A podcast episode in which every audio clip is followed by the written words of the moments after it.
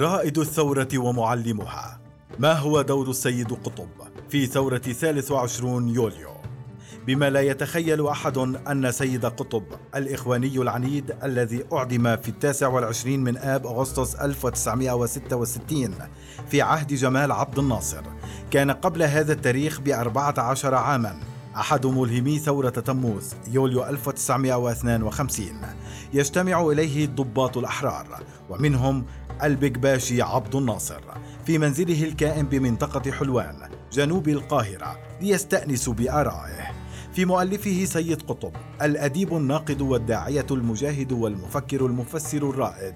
يقول صلاح الخالدي كان سيد قطب ساخطا على الملكية والأوضاع السيئة في مصر وأصدر أول كتاب إسلامي فكري إصلاحي له هو العدالة الاجتماعية في الإسلام عام 1949 وأعجب الناس بما فيه من أفكار إصلاحية جريئة ويؤكد محمد الصروي في كتابه الإخوان المسلمون الزلزال والصحوة أنه كان لسيد قطب دور في التمهيد للثورة ولقد كان رجال الجيش يتدارسون كتبه ويتداولونه بينهم ولعل أهمها العدالة الاجتماعية في الإسلام ونقلت مجلة الهلال في عدد تشرين الأول أكتوبر عام 1986 عن الطاهر أحمد مكي. قوله لقي كتاب العدالة الاجتماعية في الإسلام إقبالا وترحيبا.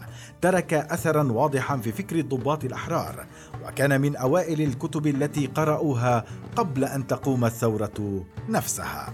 دعوة الإخوان للتعاون مع الضباط. عمل السيد قطب على دعوة جميع القوى إلى التعاون على إنجاح الثورة.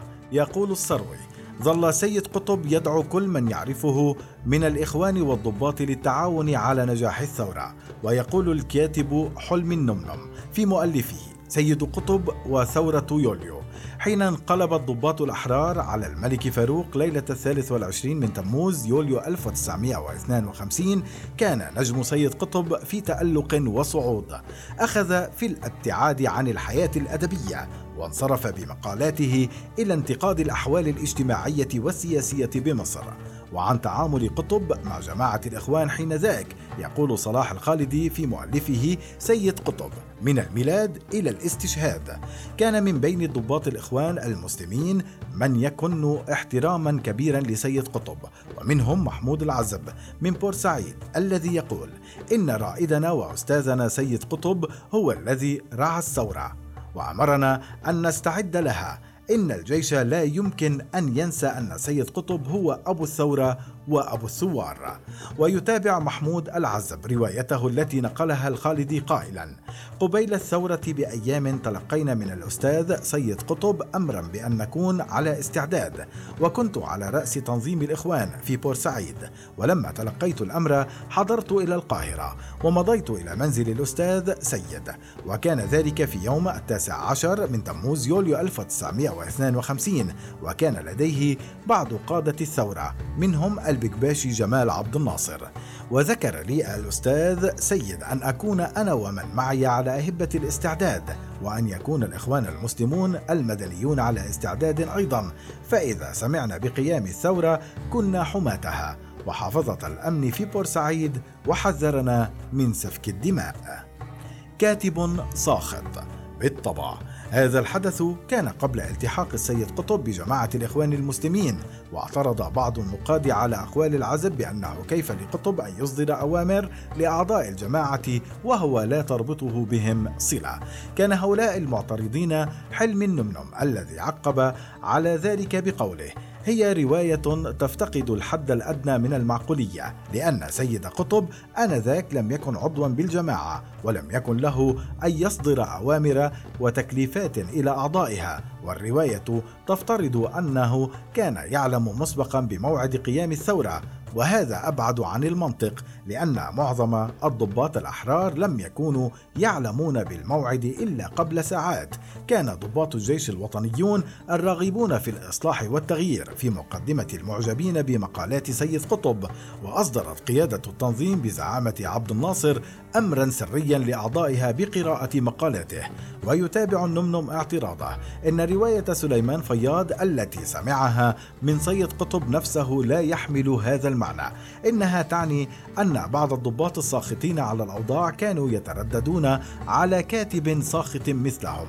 وبحسب المؤلف أعلن سليمان فياض سنة 1986 في مجلة الهلال عدد أيلول سبتمبر أن سيد قطب نقلا عن نفسه كان على صلة بالضباط الأحرار قبل تموز يوليو 1952 وأن بعضهم كان يتردد على منزله بحلوان ويلتقون به ويجتمعون معه. وهذا ممكن ووارد. فلقد كان لعدد من هؤلاء الضباط اتصالات بعدد من الكتاب والصحفيين الذين انتقدوا سواء الأوضاع في مصر الملكية.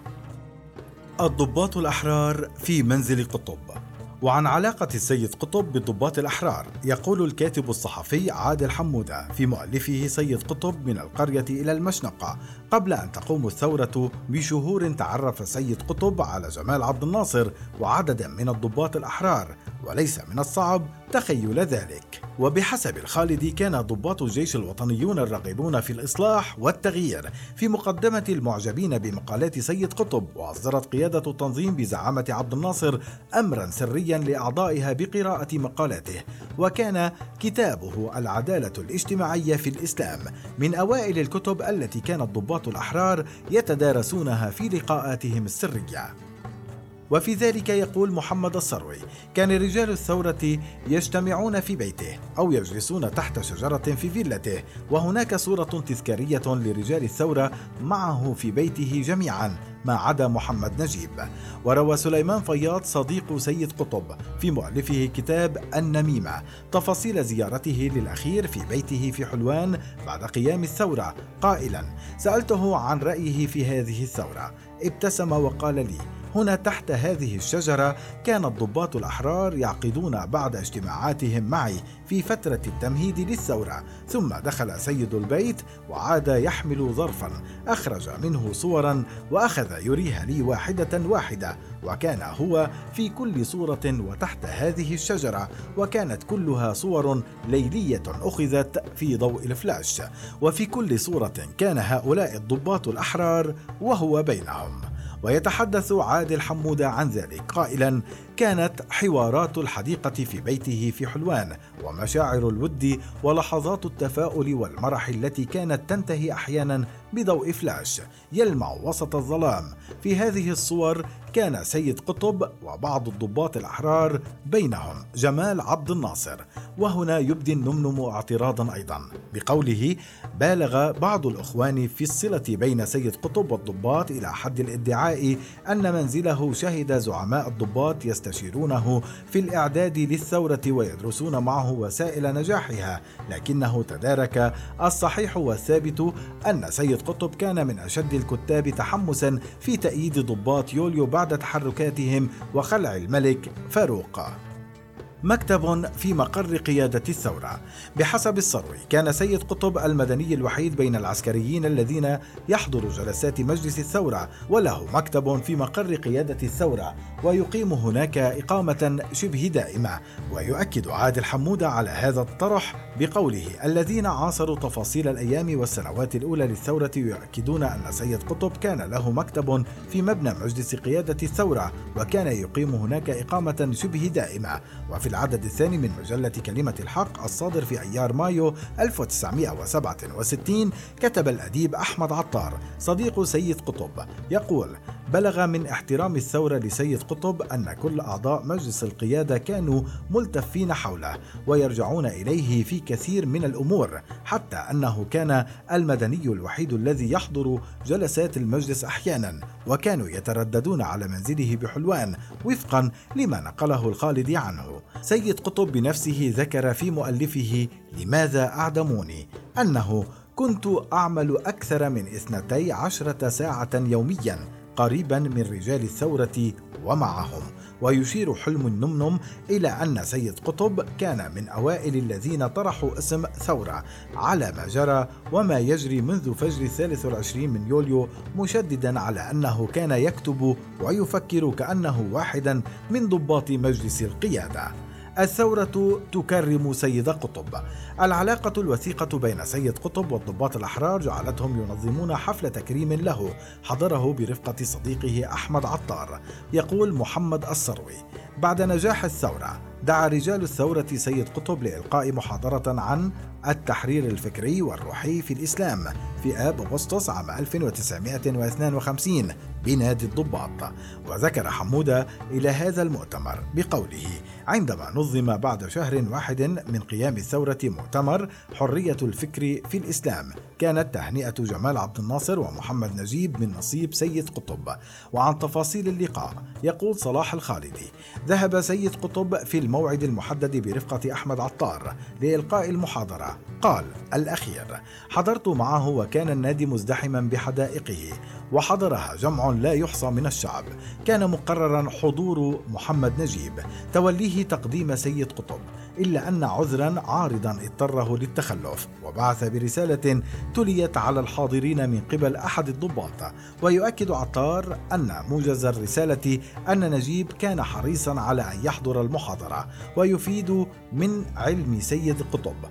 ووصف الأخير بأنه رائد الثورة ومعلمها وراعيها وبعث برسالته مع أنور السادات وأناب عنه جمال عبد الناصر. وقال أحد كبار الضباط كان مقررا أن يقدم الرئيس محمد نجيب أستاذنا العظيم ورائد ثورتنا المباركة مفكر الإسلام في عصرنا الأستاذ سيد قطب.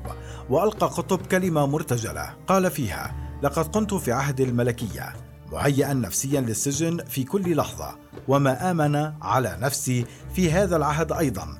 فأنا في هذا العهد مهيئ نفسي للسجن ولغير السجن أكثر من ذي قبل بحسب عطار. وهنا وقف جمال عبد الناصر وقال بصوته الجهوري ما نصه أخي الكبير سيد والله لن يصلوا إلا على اجسادنا جثثا هامدة ونعاهدك بسم الله بل نجدد عهدنا لك أنا فداؤك حتى الموت. ويشير محمد الصروي إلى أنه بعد حفل التكريم علم جمال عبد الناصر أن احتواء سيد قطب مستحيل وفشلت خطته في ذلك موضحا الكارثة التي أعدم قطب بسببها من وجهة نظري أن كلا منهما أي قطب وعبد الناصر قد فهم الآخر جيدا. بداية النهاية. استمر سيد قطب مع رجال الثورة حتى شباط فبراير من عام 1953 ثم انصرف عنهم إلى الإخوان.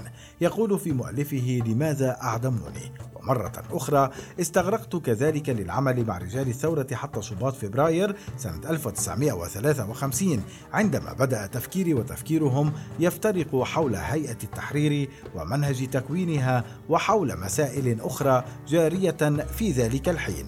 يوضح الخالدي أنشأ جمال عبد الناصر هيئة التحرير في الثالث والعشرين من كانون الثاني يناير 1953 وأسند إلى سيد قطب رئاستها وحاول الأخير أن تكون الهيئة إسلامية لكن رجال الثورة لا يريدون ذلك ولم يستمر في عمله إلا حوالي شهر حيث استقال منها في شباط فبراير 1953 ويتحدث قطب عن الخلاف بين الإخوان والضباط. فيقول فيما يتعلق بالخلاف بين رجال الثورة والإخوان وكنت في ذلك الوقت ألاحظ نموه عن قرب. حاولت وقتها ما أمكن منع التصادم الذي كنت ألمح بوادره لكني عجزت وتغلب الاتجاه الآخر في النهاية.